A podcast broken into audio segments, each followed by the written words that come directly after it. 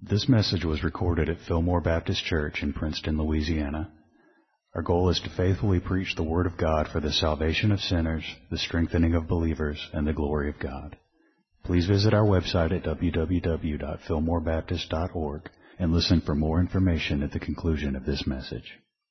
If you would turn to uh, 1 Corinthians chapter 8.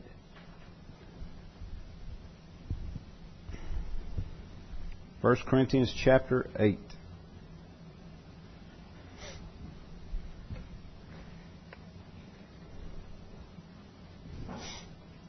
And uh, let's pray. Heavenly Father, we come for you in the name of Jesus. Lord, thanking you. Lord, we, we thank you for the grace that Jordan was just singing about. Truly amazing. While we are sinners, rebels, deserving of your wrath, you sent your Son to die, to pay for our sins, to bring us into fellowship with you,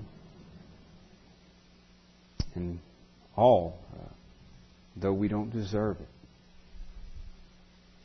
It's true, as the song says, we were once blind, and now because of your grace, see.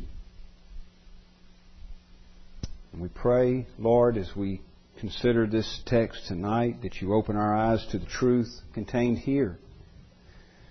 Because we are still, Lord, dependent upon your grace for every every step that we uh, that we take in sanctification. We need your truth.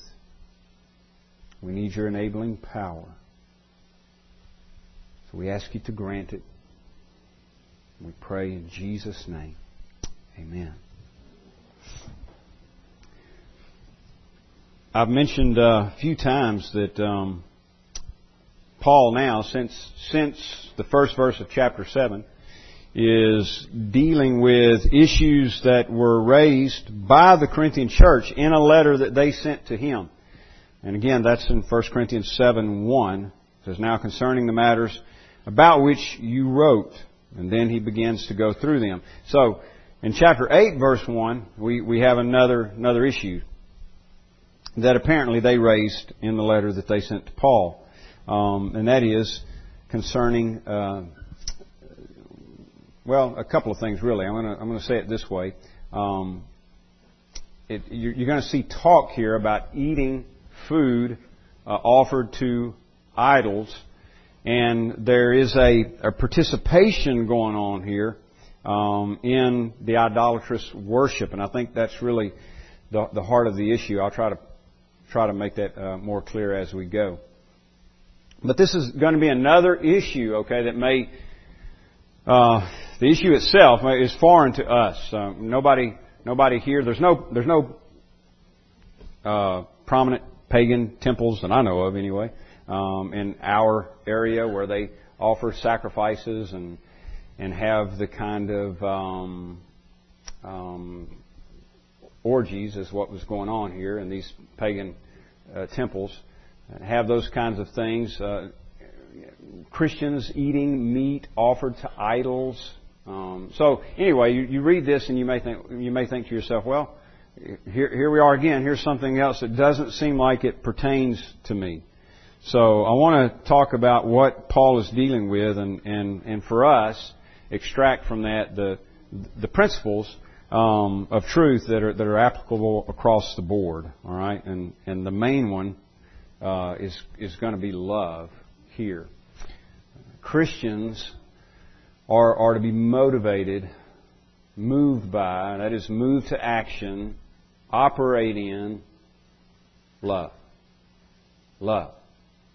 I don't, I don't know how many times I've heard this little saying, and it's a lot. There's a lot of truth to it. And I, even though I'm not real big on um, little sayings, um, uh, this one has has uh, has stuck with me. Uh, and a lot of times you hear this said to pastors and you know men in the ministry, um, they don't care, talking about the people, they don't care about how much you know. They want to know how much you care. All right? Well, again, that's just kind of a little cliche, but but there's a lot of truth there, and it's and it's along the lines of what we're going to be talking about here. But it's going to be applicable to not just to pastors and ministers, but to, to every Christian. Every Christian possesses some amount of knowledge. We know the truth. Now, to, to varying degrees. I mean, obviously, because some some Christians have been walking with the Lord and studying God's Word for decades, and other Christians are, you know, maybe you were saved yesterday or last week or something. So, so you've, you've got a, a different degree of knowledge, but you know certain things. Well, um, what, and, and, and, some things rightly so, but Paul's going to talk about here, um, it, it's not so much knowledge that builds up. It's especially the kind of knowledge the Corinthians are claiming, but it's it's love that builds up, and and that's that's going to be a thing that we're we're going to see more of, obviously, when we get to uh, chapter 13, right? The great love chapter, because that's that's uh, a key element that is lacking here in the Corinthian church. And you, and even though we haven't got to chapter 13 yet and read the description there of love, we we see Paul's uh, and, and Paul's uh, remedy for them. We see the lack of it all the way through here in these different issues that Paul is having to deal with. So let me read. I'm going to read the whole chapter here. It's only 13 verses, and then we'll come back and talk about it. So, so watch, because like I say, this this is an issue. You know, visiting um, temples, pagan temples, and eating meat offered to idols. This is an issue that you, may think, well, you know, I've, I've never been exposed to this. I've never done this. What what does this? What relevance does this have for me today? So, so watch for uh, relevance here, and then we'll come back and, and talk about it. Verse 1. Now concerning food offered to idols, we know that all of us possesses knowledge. This knowledge puffs up, but love builds up. If anyone imagines that he knows something, he does not yet know as he ought to know. But if anyone loves God, he is known by God. Therefore, as to the eating of food offered to idols, we know that an idol has no real existence and that there is no God but one. For although there may be so-called gods in heaven or on earth, as indeed there are many gods and many lords, yet for us there is one God, the Father, from whom are all things and for whom we exist, and one Lord Jesus Christ, through whom are all things and through whom we exist. However, not all possess this knowledge, but some, through former associations with idols, eat food as really offered to an idol, and their conscience being weak is defiled. Food will not commend us to God. We are no worse off if we do not eat, and no better off if we do. But take care that this right of yours does not somehow become a stumbling block to the weak. For if anyone sees you who have knowledge eating in an idol's temple, will he not be encouraged, if his conscience is weak, to eat food offered to idols? And so by your knowledge, this weak person is destroyed, the brother for whom Christ died. Thus, sinning against your brothers and wounding their conscience when it is weak, you sin against Christ. Therefore, if food makes my brother stumble, I will never eat meat, lest I make my brother stumble. Okay. Um, again, lo- love is going to be a key issue here. Paul is pointing out that they're they're not walking in love towards their brother brethren, specifically the weaker um, brothers here. They are exercising rights, what they perceive to be rights, according to knowledge, what, what they perceive to be knowledge uh, that they have that justifies them in these activities um, that they consider to be right. Specifically, what, they're, what it seems to be that they're doing here is attending um, idolatrous feasts.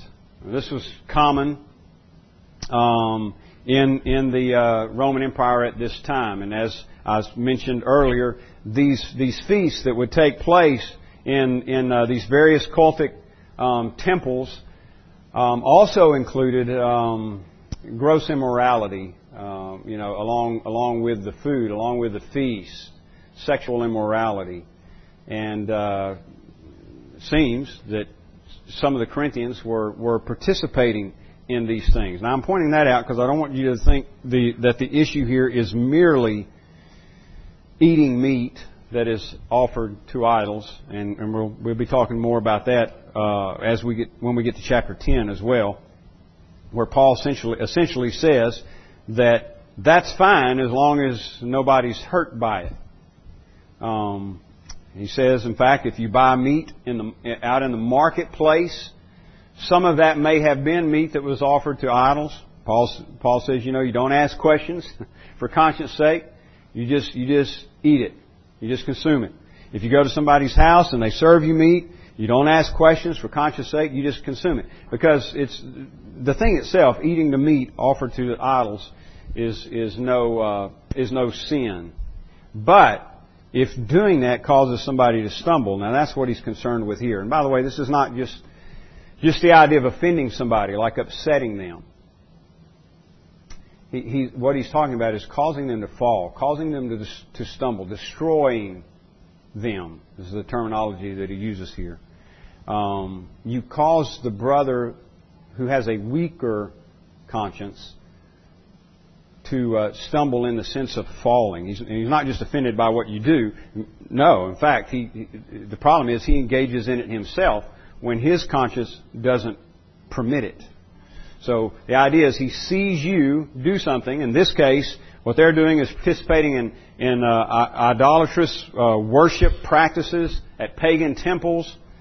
And this is another one of those things, you know, as I read through here and again and read these things, you think, how is this possible for believers, for people who have come to know the grace of God, who, who, who know the Lord Jesus Christ. Well, um, if, if we were honest, I mean, we, we could um, point at several things in our own lives and ask the same question, right? How is this possible? I mean, I can think of a lot of things about myself. How is this possible that a believer can still um, think that way or do such a thing or whatever? Uh, but it is, you know, you read through here about the sexual immorality um, the divisions and the rejection of Paul's ministry and all these different things, and you think, my my word, you know, we, we wouldn't even consider these people a church, right? We'd be we'd be writing a letter to them, all right, and it'd be saying, repent, you know, repent and come to know the Lord Jesus, and but that's not what Paul's doing. but he is addressing the issues. All right, so let's go back to the beginning of the chapter here. Uh, so when he says now concerning food offered to idols, um, he's he's I think, again, he's talking about not just eating the meat, but participating in in the uh, the, the ritualistic um, um, feast. He expounds on that more in chapter ten, and that's that's one reason I'm suggesting that here, not just limited to what he says here. Um, so he says, and again in uh, verse one, chapter eight, verse one, all of us possess knowledge. Now. Um, that again, I think, is a, is a, is a quotation. So Paul is, is citing here something that the, uh, uh, another saying that is common to the Corinthians. All of us possess knowledge. They're, they're boasting in their knowledge. This is another manifestation of their, of their false spirituality. And they're justifying certain things that they are doing, um, you know, thinking themselves spiritual. All of us possess knowledge.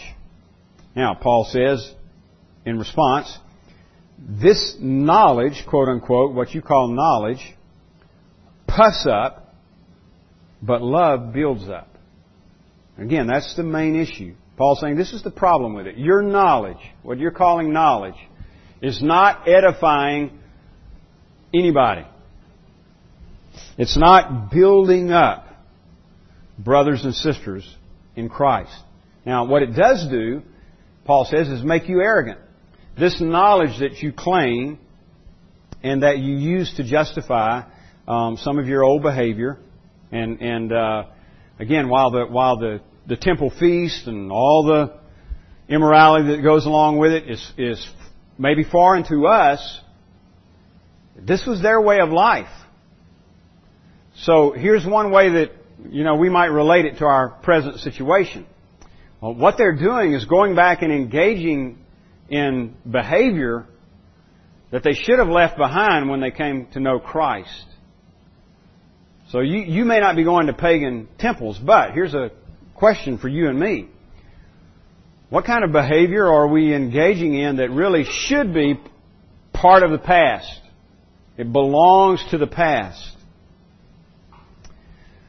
And Paul once again says, you're arrogant in these matters, just like they were with the, uh, the man con- committing incest. And that's what this kind of knowledge does. It puffs up. But love builds up. If anyone imagines that he knows something, he does not yet know as he ought to know. But if anyone loves God, he is known by God.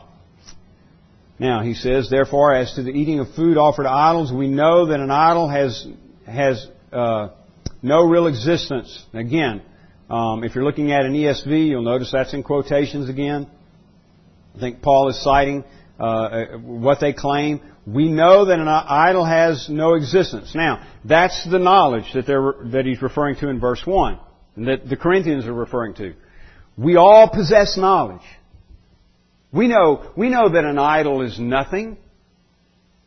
All these, all these pagan gods out there, they're nothing. There's nothing to them. They're imaginary.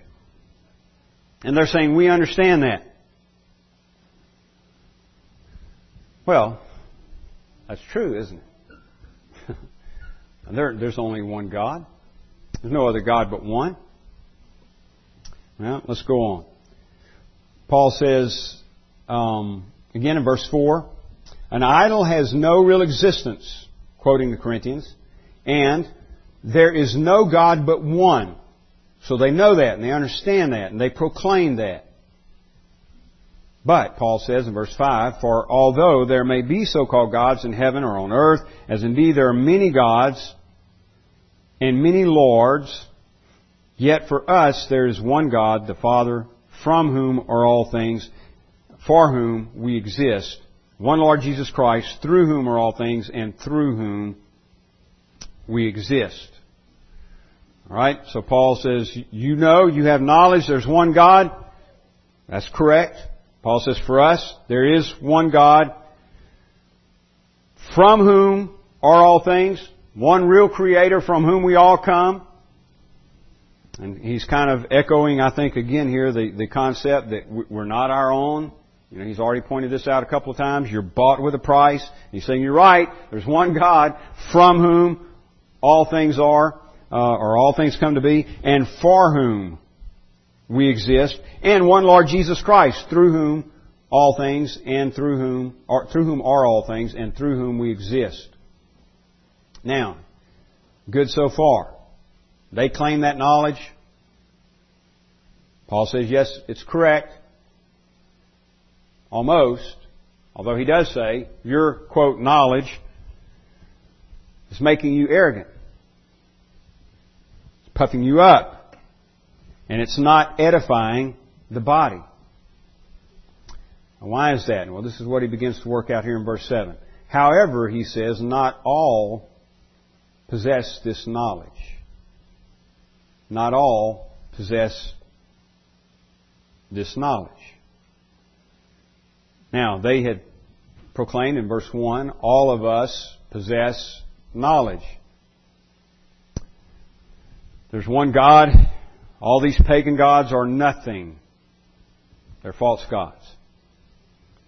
Paul says basically, yes, that's correct. Nevertheless, not everybody really possesses this knowledge. Not everybody, I mean, they, they may have it intellectually. They, they may be saying it. There's one true God, the idols are nothing. But they don't know it experientially. They don't know it fully. They don't, they don't really, they know it, but they don't know it. But some, through former association with idols, eat food as really offered to an idol, and their conscience, being weak, is defiled. Now I'm assuming here, see, he's, he's talking about some within the church. So uh, this, you know, it, it, it just keeps getting more shocking because you think, okay, there's some supposedly genuine Christians.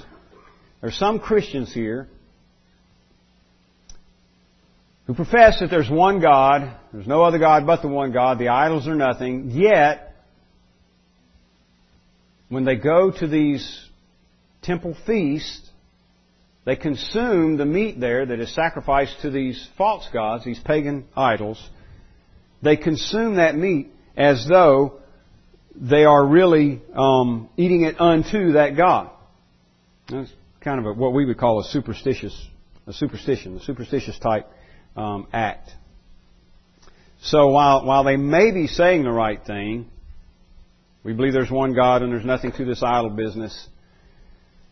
They actually think that they're doing something, gaining something, when they eat the meat of the sacrifices to these pagan gods. That is, they eat food as really offered to an idol.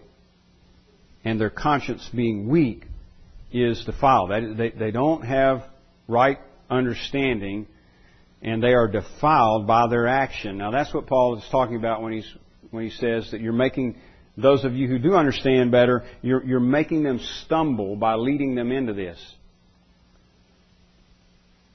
Your conscience may not be defiled, but if by your action their conscience is defiled, Paul is saying you're, you're not walking in love. You're, the whole thing, your, your whole action, the activity, is not edifying. It's not building up. It's destroying brothers, weaker brothers. And then Paul says in verse 8, food will not commend us to God. And that's, that's what they're thinking. Those with the weak conscience. And then all of the pagans out there who are participating in these things, that's what they're thinking. If we eat this meat that is offered to the idols, it actually commends us to God. It gains us favor with the God. And Paul says food, food will not commend us to God. We are no worse off if we do not eat it, and no better off if we do. So again, it's, it's, you know, we might say, this is, this is superstition. Silly superstition in the words of Stevie Wonder, right? Or very superstitious, whatever it is. This is superstition. This doesn't really commend you to God. Well, we know that, but just in case. I mean, that's kind, that's kind of the attitude. Boy, you, you I, I, don't know anybody going to pagan temples, but I, but I do see similar things and superstitions, and it's amazing sometimes. So, again, here Paul lays out the truth. Food will not commend us to God. We are no worse off if we do not eat, and no better off if we do. But, take care that this right of yours. Now, what's he talking about? These people that claim this knowledge are saying that they have this right. We have the right. We are free to go into the idol temple partake of the meat of the sacrifice without defiling ourselves, because after all, Christ died for us, He paid for our sins, We've been set free in Christ. The idol is nothing. There is, in reality, there's no other God. So, so we're free to do this. We have this right. They, they allow this based upon their liberty in Christ. And Paul says, take care that this right of yours does not somehow become a stumbling block to the weak. Again, he's referring to those who don't fully understand the distinction. They are still participating in those things, thinking that they are somehow commending themselves to God through doing it. And he says, if you, though you may know better, but if you are seen participating in these feasts, eating meat offered to idols, then they are going to look at you and think, well, this is definitely okay. You know, they know that you claim to be a Christian, and there you are doing it, and so they think, well, this, this must be okay, and so they do it with the uh, imperfect knowledge that they have and defile their own weak conscience. And Paul says, you destroy them. So he says, take care that this right of yours does not somehow become a stumbling block to the weak. For if anyone sees you who have knowledge eating in an idol's temple, will he not be encouraged if his conscience is weak to eat food offered to idols? And so, by your knowledge, this weak person is destroyed, the brother for whom Christ died. So Paul says, your knowledge is, is, what you claim as knowledge is causing you to be arrogant. You're not concerned about your, your weaker brothers or brothers and sisters. And you're causing them to stumble. And you're, you're claiming that as a right. So, it's kind of like, well, you know, uh, my conscience is clear and I have the right and the liberty to do this. And if they're weak, you know, that's their problem. I mean, I can't help that. And Paul's saying, no, that's not love. That's not love. It's not knowledge that should be motivating our actions and our behavior. Love should be motivating our behavior.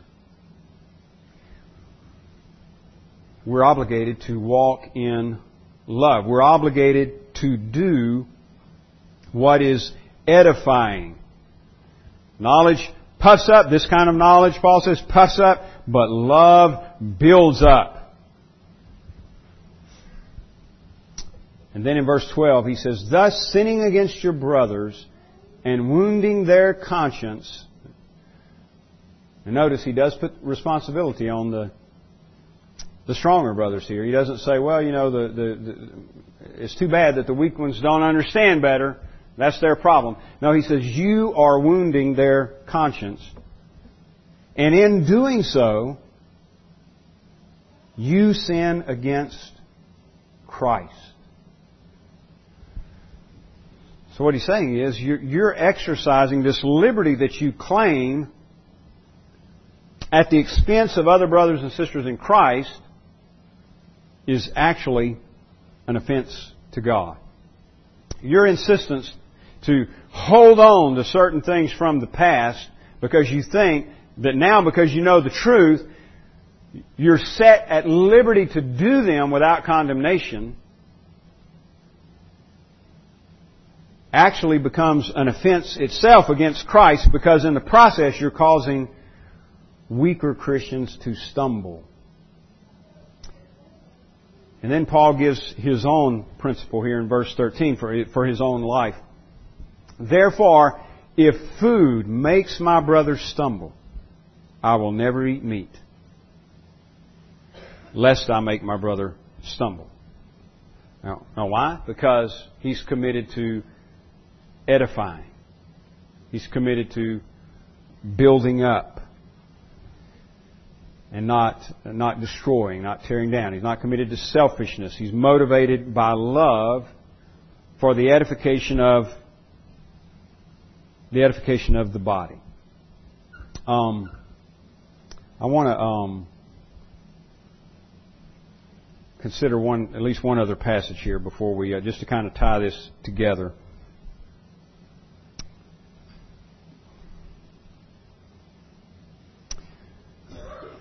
Verses, verse six is also important. I'm going to, let me go. Let me go for uh, over to chapter ten real quickly here.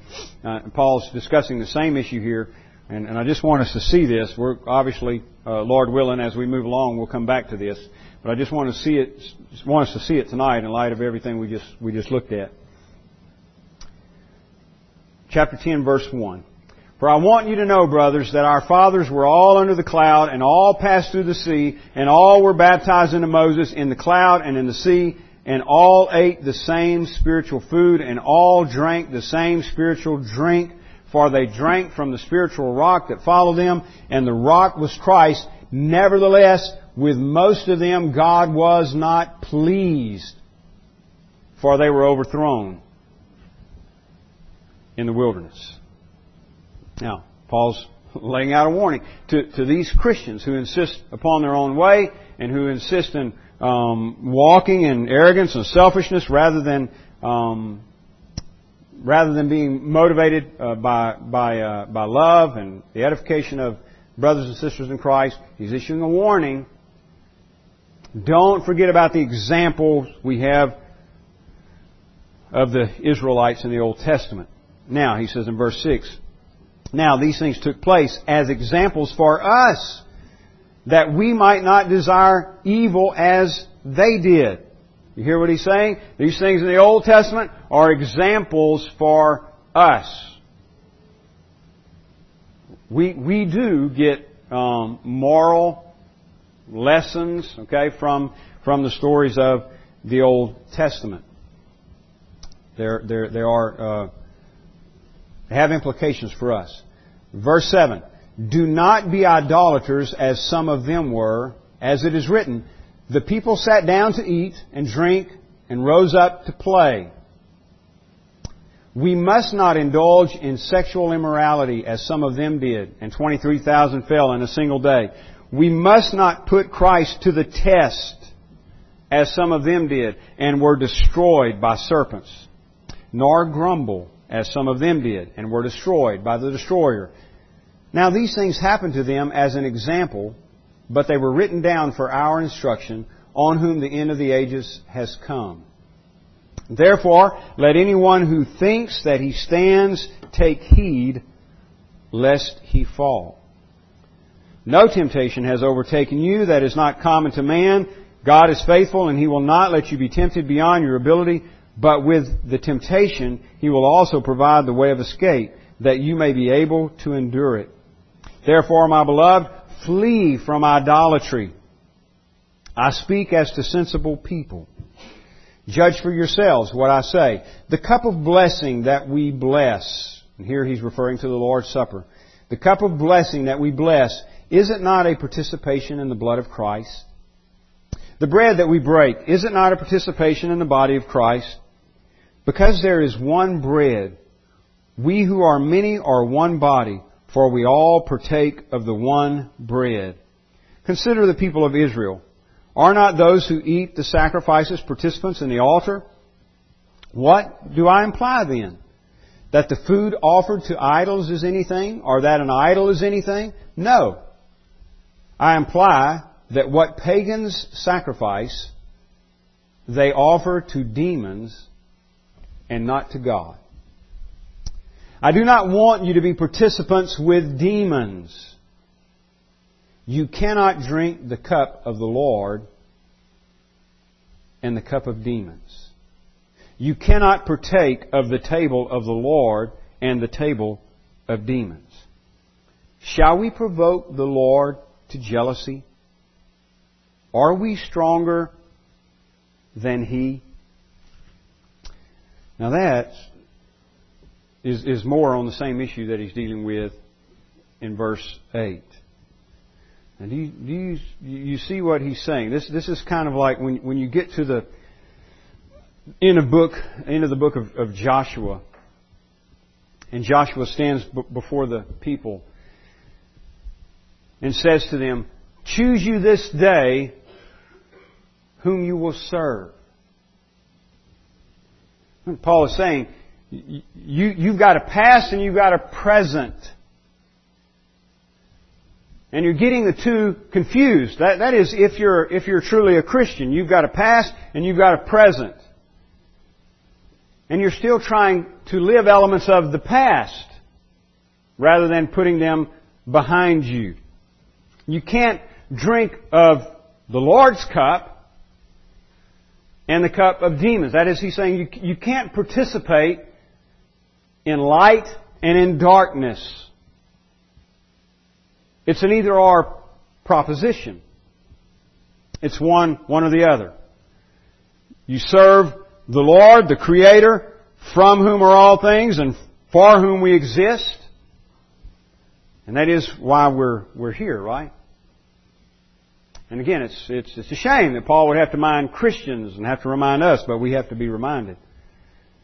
This, this is usually where I try to, you know, if I'm uh, speaking with somebody initially about the gospel, this is where, where I try to go with them. You know, we're, you, you belong, you belong to God.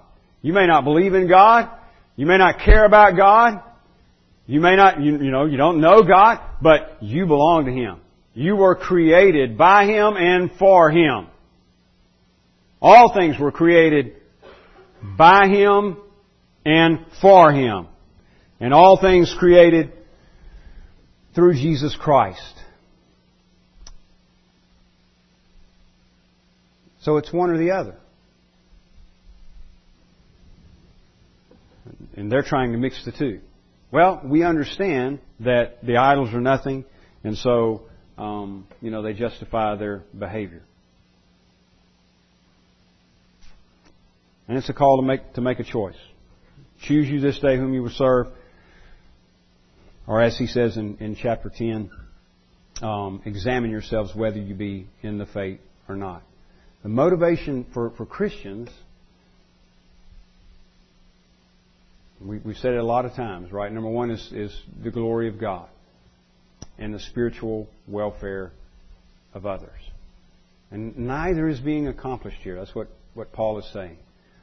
What you're engaging in, what you're mixing yourself up in, is, is destroying rather than building up.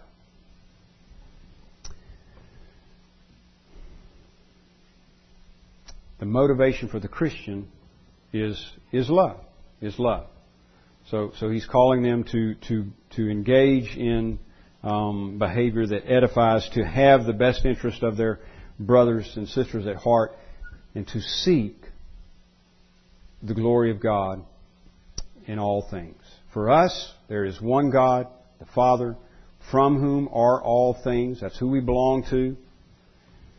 For whom we exist. And one Lord Jesus Christ, through whom are all things. He's the agent of creation and through whom we exist. So, there's the, the question for us, for our motivation. Are we acting out of love? or out of, out of selfishness? Are we allowing things in our life that cause others to stumble in the name of uh, Christian liberty, for example, or just pleasure seeking? Knowledge puffs up, love builds up. Paul's saying, love. Seek to love. Pursue love. Act in love. Would you stand? This sermon is made available through the ministry of Fillmore Baptist Church in Princeton, Louisiana. Our desire is to faithfully proclaim the message of salvation which God has provided in the life, death, and resurrection of Jesus Christ our Lord. For more resources and information, please visit our website at www.fillmorebaptist.org. You may use the links there to contact us or write us at Fillmore Baptist Church, 6304 Highway 80, Princeton, Louisiana 71067.